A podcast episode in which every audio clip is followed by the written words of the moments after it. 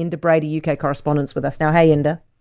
Hey, Heather, great to speak to you again. So the air passengers have got disruption all week long?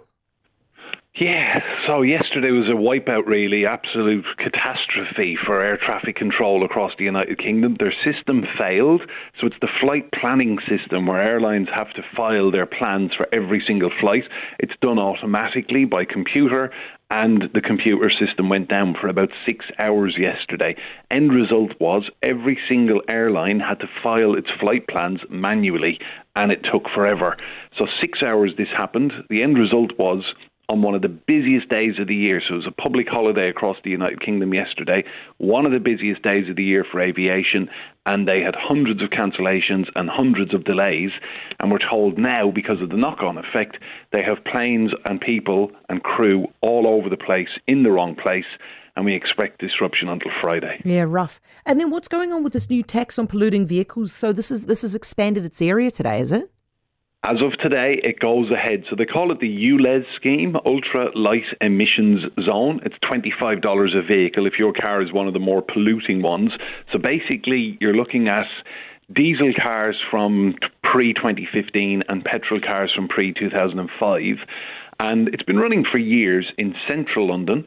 And the Mayor of London, as of today, Sadiq Khan, he is pushing ahead and he is saying this is for the whole of Greater London. So he's expanding it out into the suburbs.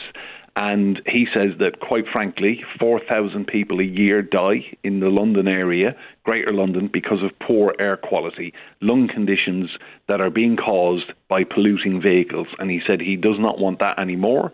Uh, it's a huge political issue. You'll remember the by election in Boris Johnson's old constituency, constituency in Uxbridge that was triggered. Um, this was the key, key issue, and it resulted in the Conservatives holding the seat narrowly. Mm. And, and the one talking point was this controversial ULEZ scheme. But the Mayor of London is not backing down, and as of today, anyone driving a polluting vehicle anywhere in London, $25 a day, please. Ouch, just a lot of money. How's Elton John doing? Is he all right?